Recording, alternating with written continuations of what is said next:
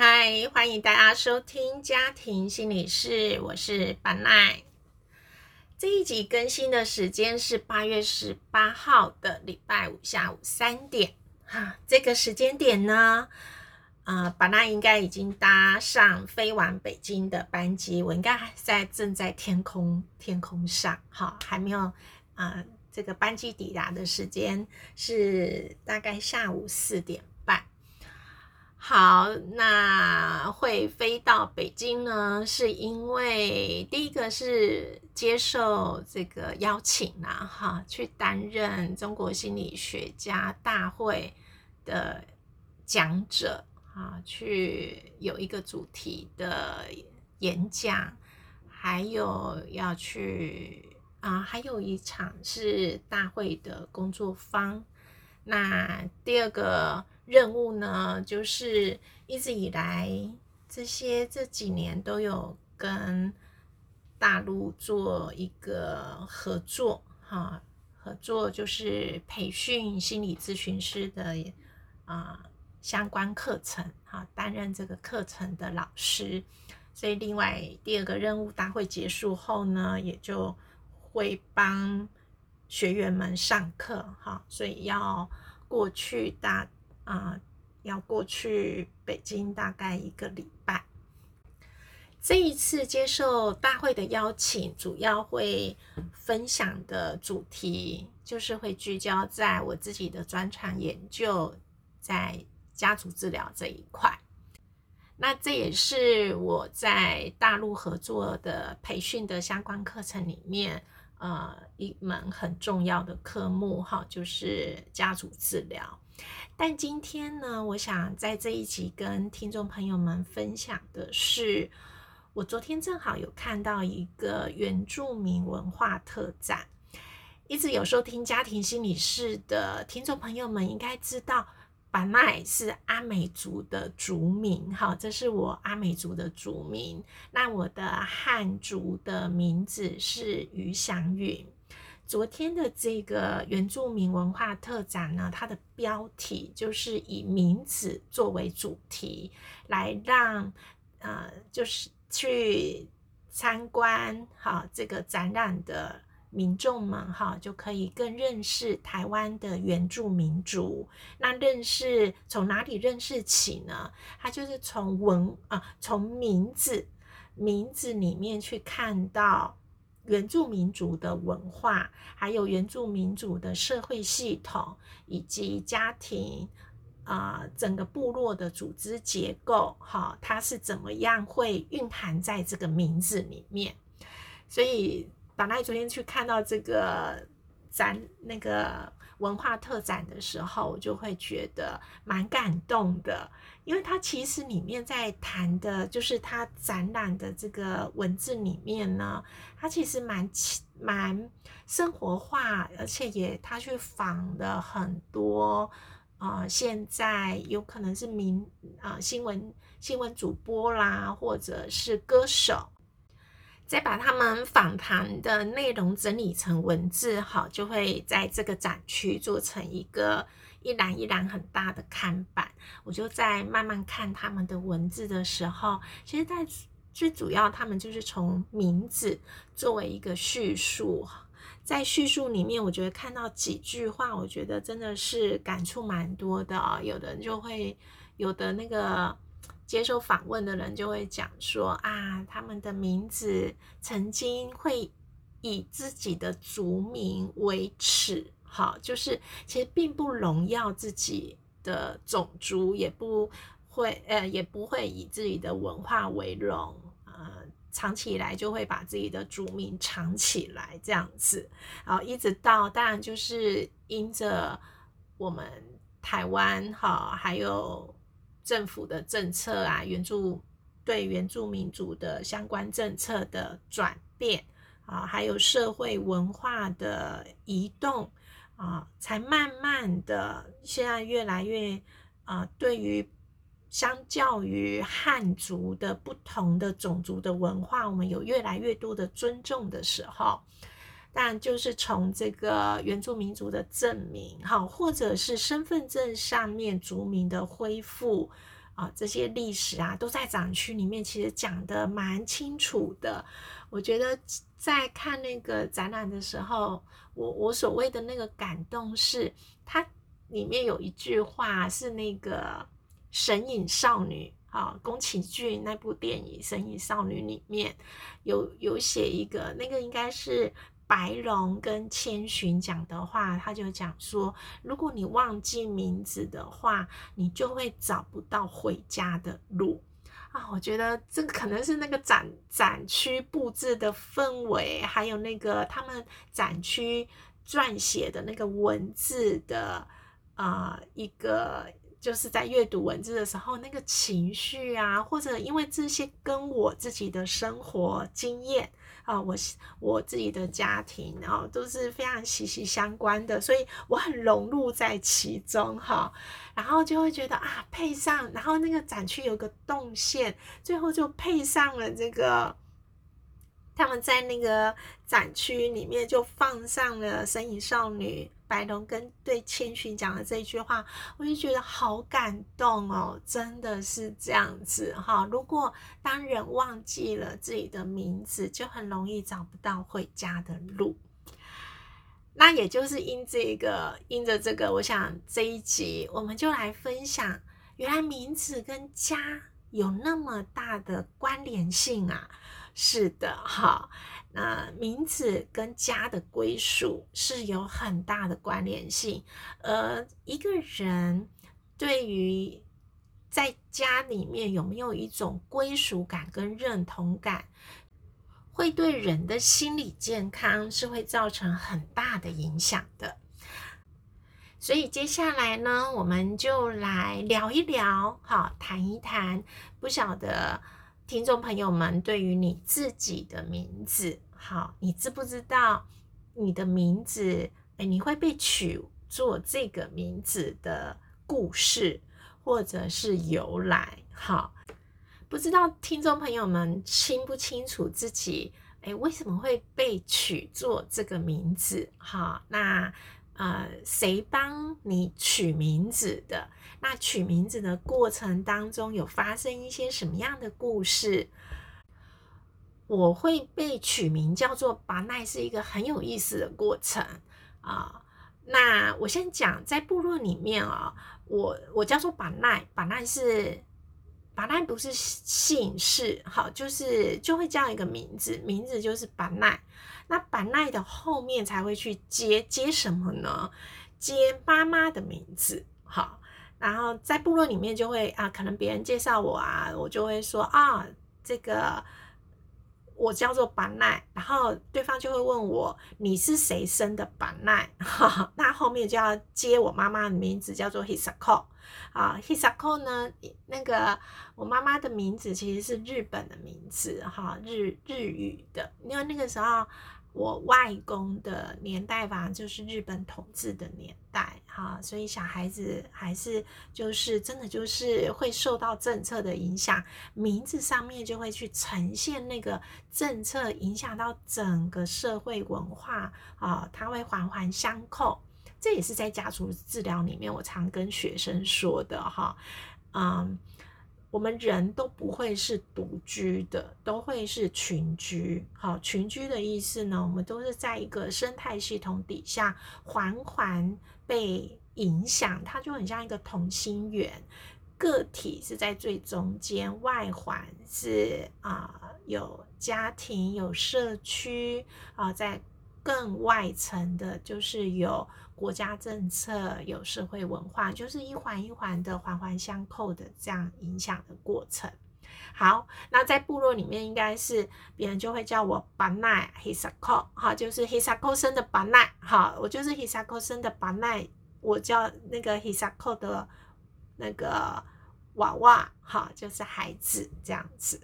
其实我小时候是没有族名的，这个就是回到那个。我昨天看的那个展览，它其实有写到这一个过程，在那个时候的文化氛围呢，原住民族是非常的被歧视的，因为有整个文化的运作、政策的运作等等。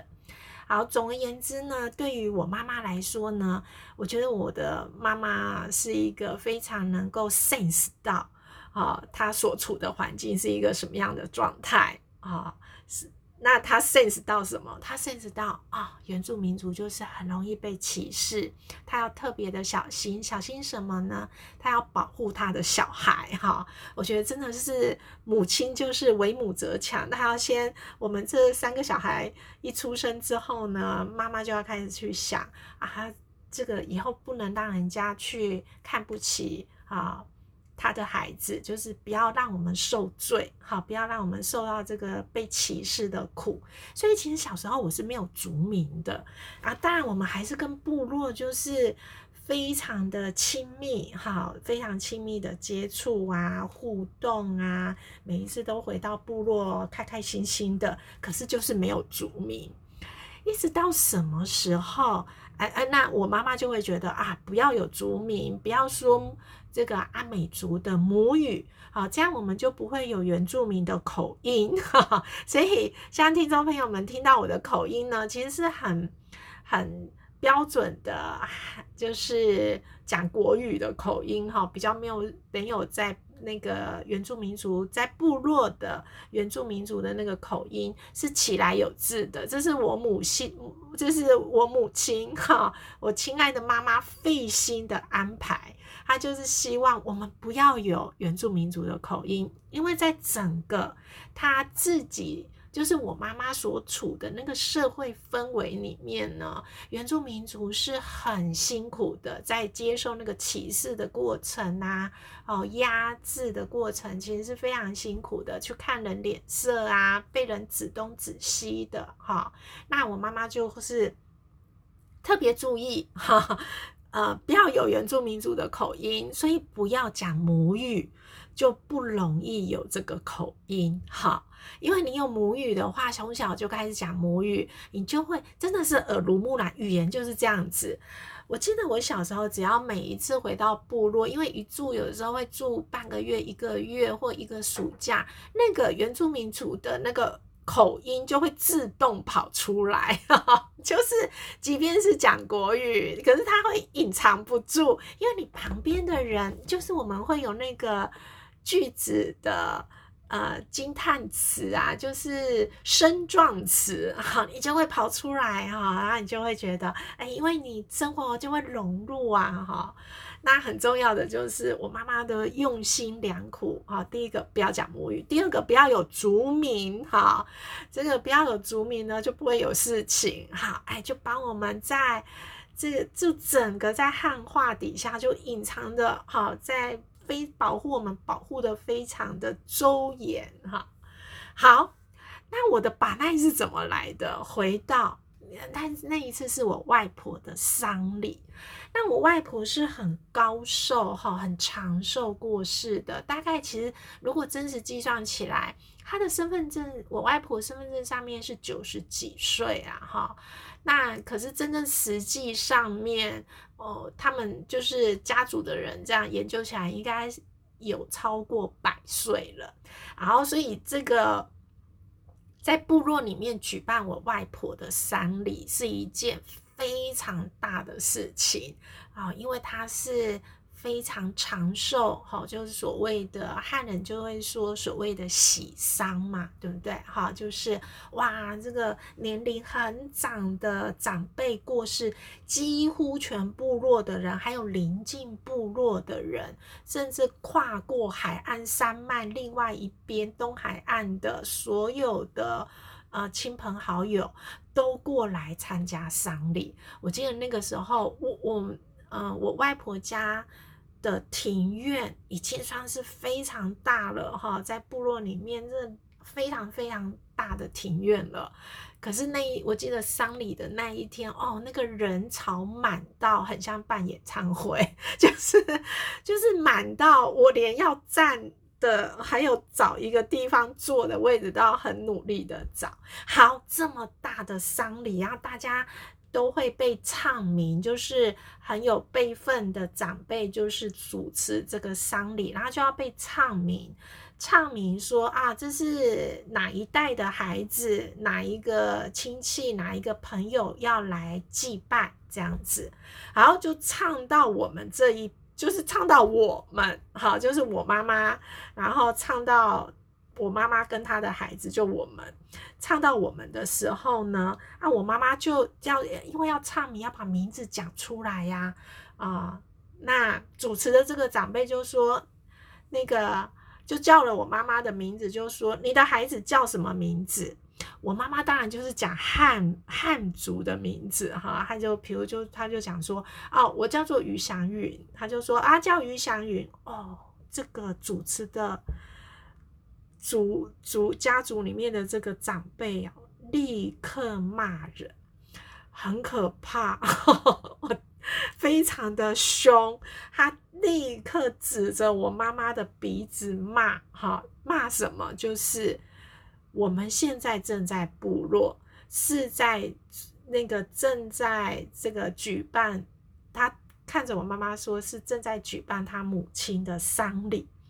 而他居然给出的孩子的名字是汉族的名字，而不是阿美族的族名。好，就这样劈头大骂，然后我印象实在太深刻了。然后骂到，我就想说，平常都只有我妈骂我们的份，我还没有看过我妈被骂的这么惨。后来我妈真的是也很厉害，她就立刻生出了三个族名给我们三个小孩，然后我就记得那个时候我就记得很清楚，我妈就是急中生智啊，立刻长出了三个呃阿美族的族名，立刻就给了这个主持的长辈哈，然后主持的长辈这才哇那个真的是气到那个脸色都变了。啊，就是那一场丧礼，我才有了族名，哈，就是很正式的有了族名，而且是公开这么多人啊，然后就说啊，他叫巴奈，我就叫巴奈了，好，我也觉得在那一刻起，我真的会觉得，我觉得那有一个心理作用，哈。这就是名字为什么跟家庭、跟家族的情感它是有相关联的，是这么奇妙的一件事情。当我妈妈当着这么多人的面，在我外婆的丧礼上立刻给出了我的族名了以后，我就觉得我正式认同，好像我正式回归，我是阿美族人。好，那一切那一刻，部落的人也认，也跟我有了这个联系，啊，就是啊，我是部落的孩子，我是部落的人了，啊，因为我有部落的名字，啊，我觉得那个心里的归属感，就会觉得，我现在讲起来还是蛮感动的，哈，那个心里的归属感就是。我不只是跟我妈妈有关系，而我妈妈背后的，或者是跟她相关联的所有家族的人，虽然从小我们一直都是有亲密互动，但是有了名字的那一刻，我确实有那种非常归属的感觉啊！就就好比现在我跟其他的族人互动的时候，也不会因为我妈妈不在场。而我就会觉得，哎，我都得要靠着我妈妈的联系，我才能回到部落。好，那如果妈妈不在场，我也有机会回到部落，我也可以回到部落。好，我可以自由的进出部落。那这个就是会觉得心里头有一个啊，我的家或者是我的根，那个心里头就会安稳。跟安定，而人在安稳跟安定的状态下，其实心里面的一些负向的情绪也好，或者遇到挫折困难，其实你回复的能量也会因着你的名字带着家庭家族的力量，会继续在每一个人的身上发出支持跟鼓励的功能。好，这一集呢，就是跟大家分享哈，这个从自己的名字去感受到来自于家庭的归属，还有家族的情感连结的这样的一个力量。希望呢。这个听到这一集的朋友有兴趣，哈，也许你早就知道你自己名名字的由来，还有那个取名字的过程、故事等等。那如果还不清楚的，我也非常的鼓励听众朋友可以去请问。你的名字是怎么来的？啊，是谁取的？为什么要这么取？好，那个背后有什么样的一个含义？我都会觉得那个其实都会增加人很正向的心理能量的机会。好，祝福各位。好，我们下一次再见喽，拜拜。